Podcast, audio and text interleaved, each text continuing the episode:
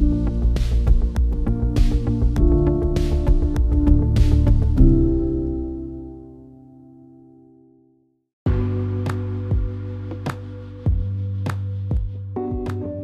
loves. Welcome to another episode of Debonked, and this is the only space where we unbottle our thoughts and deal with false truths. Yes, you heard me right. yeah, so I'm your special host, Bonnieta, who is always here to give you guys the tea. And guess what? I have a lot of tea for you guys today. Hey, presently it's around 2 a.m. in my location and I am not trying to disturb my neighbors, but what can I say? They say there's no sleep for the wicked, and as you can see, as a very proud, wicked Igbo woman, I'm awake, alive, alert, and enthusiastic. So, yeah, let's get right into it. I'm about to talk about something that actually got on my nerves. Guys, I'm not here to rant a lot, but I'm just going to address this real quick, right? Nigerian entrepreneurs. Please, what is the obsession with the word CEO? So now, I don't know why people are so quick to answer CEO of this or that business when they are not ready to put in the work. They want to receive accolades without actually putting in any form of work or minimal effort. Let me not say they're not putting in any effort at all. Do you get? I mean, I have made my own fair share of entrepreneurship mistakes, right? Because I've tried starting a business once before when I was quite younger. I'm very grateful for that experience. I'm very grateful because of the things I've learned and things I know that I can never ever do again. I'm so grateful for that opportunity. And I feel like you don't necessarily need to learn from your own experiences, you can learn from other people's experiences there are some kind of things that when you just sit, it, will just be annoying you, it will just be pinching your body. It's more than calling yourself a CEO. God, how are you running the business? What have you been doing in that business? I know I'm already shouting, but let me calm down. Now, what I'm going to say is this the way you treat your customers matters. It doesn't matter if this is my first time or this is my 1000th time patronizing you. Stop treating your customers anyhow. Now, let me just tell you put a story. Please, you push help me and judge this thing. Because me, I don't like problem. Oh. I don't like problem with my life at all. Now, let me tell you guys. I had this vendor that my friend referred to me. I was like, oh, this guy sells gadgets and stuff. And I was like, okay, oh, since he sells gadgets, I wanted to change my phone. I've been looking for who to patronize since. Let me now reach out to the guy and we discuss prices. I'm like, okay, I'm going to come to your store on Saturday. Number one is that this guy was trying to make me to pay beforehand and telling me, eh, you have to book down for the phone, this, this, this. I'm like, today is Friday, okay? That's one. Tomorrow is Saturday. I am coming tomorrow. He was like, eh, what if it gets sold out? If it gets sold out, then let it be sold out. If you want to sell it, sell it and let me breathe. Let the poor breathe. What is it? Because I don't have money, you want to mock me. Please stop it.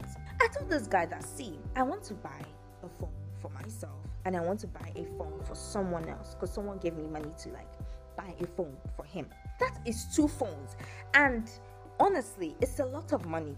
First and foremost, we have discussed prices and everything.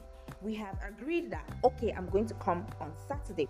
Okay, what time do you open on Saturday? Because I know that normally all of these people they open on time on Saturdays because that's when most people have time to come to their stores and all of that.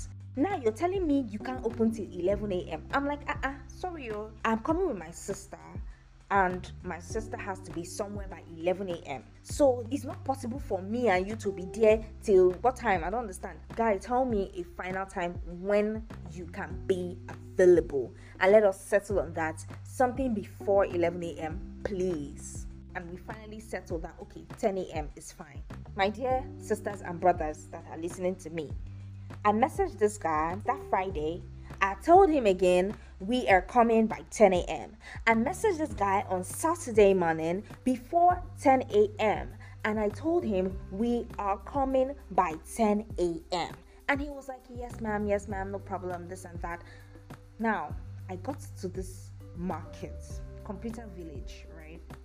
And I can't even locate his store. That's one thing. They said they switched up addresses and stuff like that. So now we finally were able to reach him because his number was not going through at some point. And then I finally reached him. He texted me, Oh, this is where you should meet me. Meet me in front of this bank. The store is by the bank. I'm like, Okay, fine. No problem. I and my sister, we were already tired at that, at that point because the sun is hot. It's a hot Saturday morning, darling. You cannot be expecting me. We go to the bank where he said we should wait at. I get to the bank. I'm not seeing this guy anyway. Ah, uh-uh. where are you? Where are you? Nowhere to be found. His number is not reachable anymore.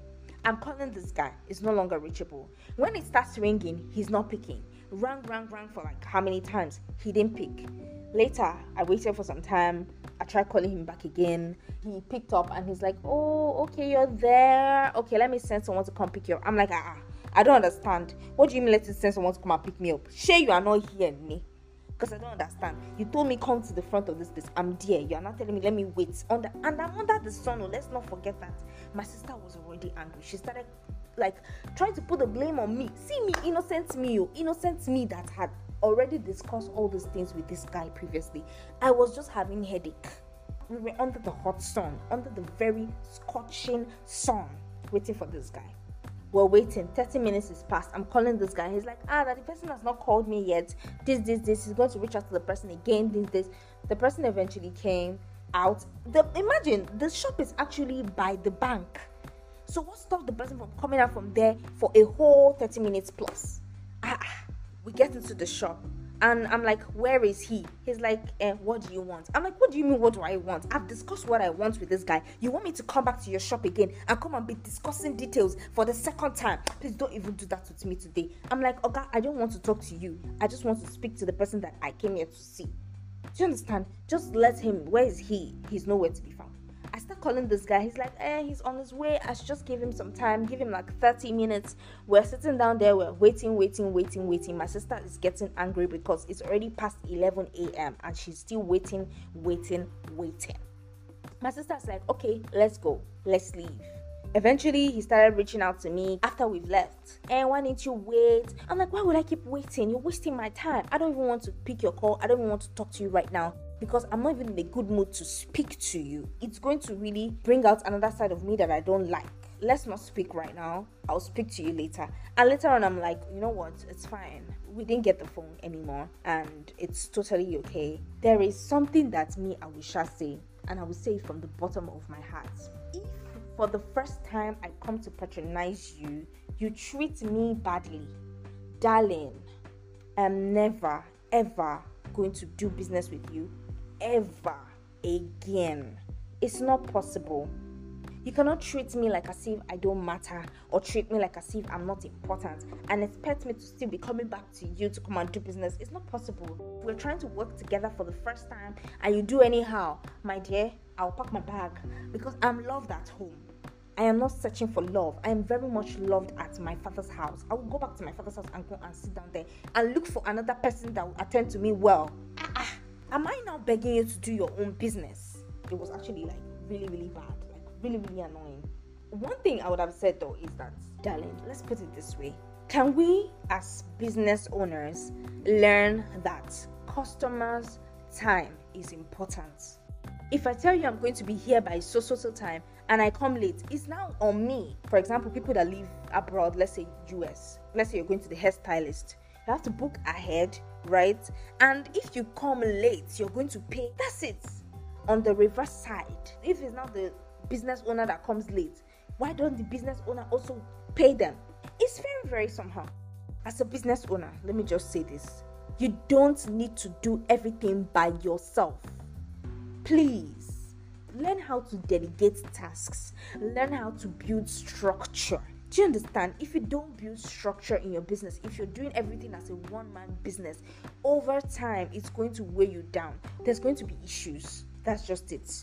Assuming he had a customer service representative there, right? And he knew that he was not going to be in a store as at that time, he would have as well have, you know, kept my goods with the customer service representative. That's one. And then giving the customer service guy my number girl my number and giving me their number. And immediately I get there, I contact them and I do the business with them. I pay the money and he confirms receipts and I move on. That is the beauty of employing other people to work with you. Please, CEOs, please, you need to do better. I just said, let me come on this episode and come and rant because honestly, it pained me that day. Do you know how many hours I spent in that market? Like, hey, I was angry. I was just like, why did I even reach out to this person? And I don't like to feel like that because it makes me feel like, okay, is it that it's a crime for me to patronize you? It took a lot of our time, of our energy, of our effort, of our transport. That day was a wasted day. Do you understand? I had to just go back home and I was very hungry. I didn't eat before leaving my home. I was already I was already exhausted. I was already tired. I just had to like just go back to my house and focus on my life because that's what's most important. Anyways, guys, thank you for listening to me rant about everything that has happened to me in the hands of entrepreneurs. This is not everything, no. This is not everything. The day I will come for Instagram vendors. Hey, oh, that day is going to be hot. That day, Instagram vendors, your cup will full. No problem, it will full. I'm telling you. Anyways, thank you guys for listening to me rant. and don't forget to share this episode with your friends. Leave us a rating on wherever you listen to our podcast. Make sure you leave a very good rating as well as leave us feedback. You can even give us your experiences on how have you suffered in the hands of entrepreneurs. So yeah, thank you guys for joining me in this episode and Till next time, stay blessed and stay happy. Bye, guys.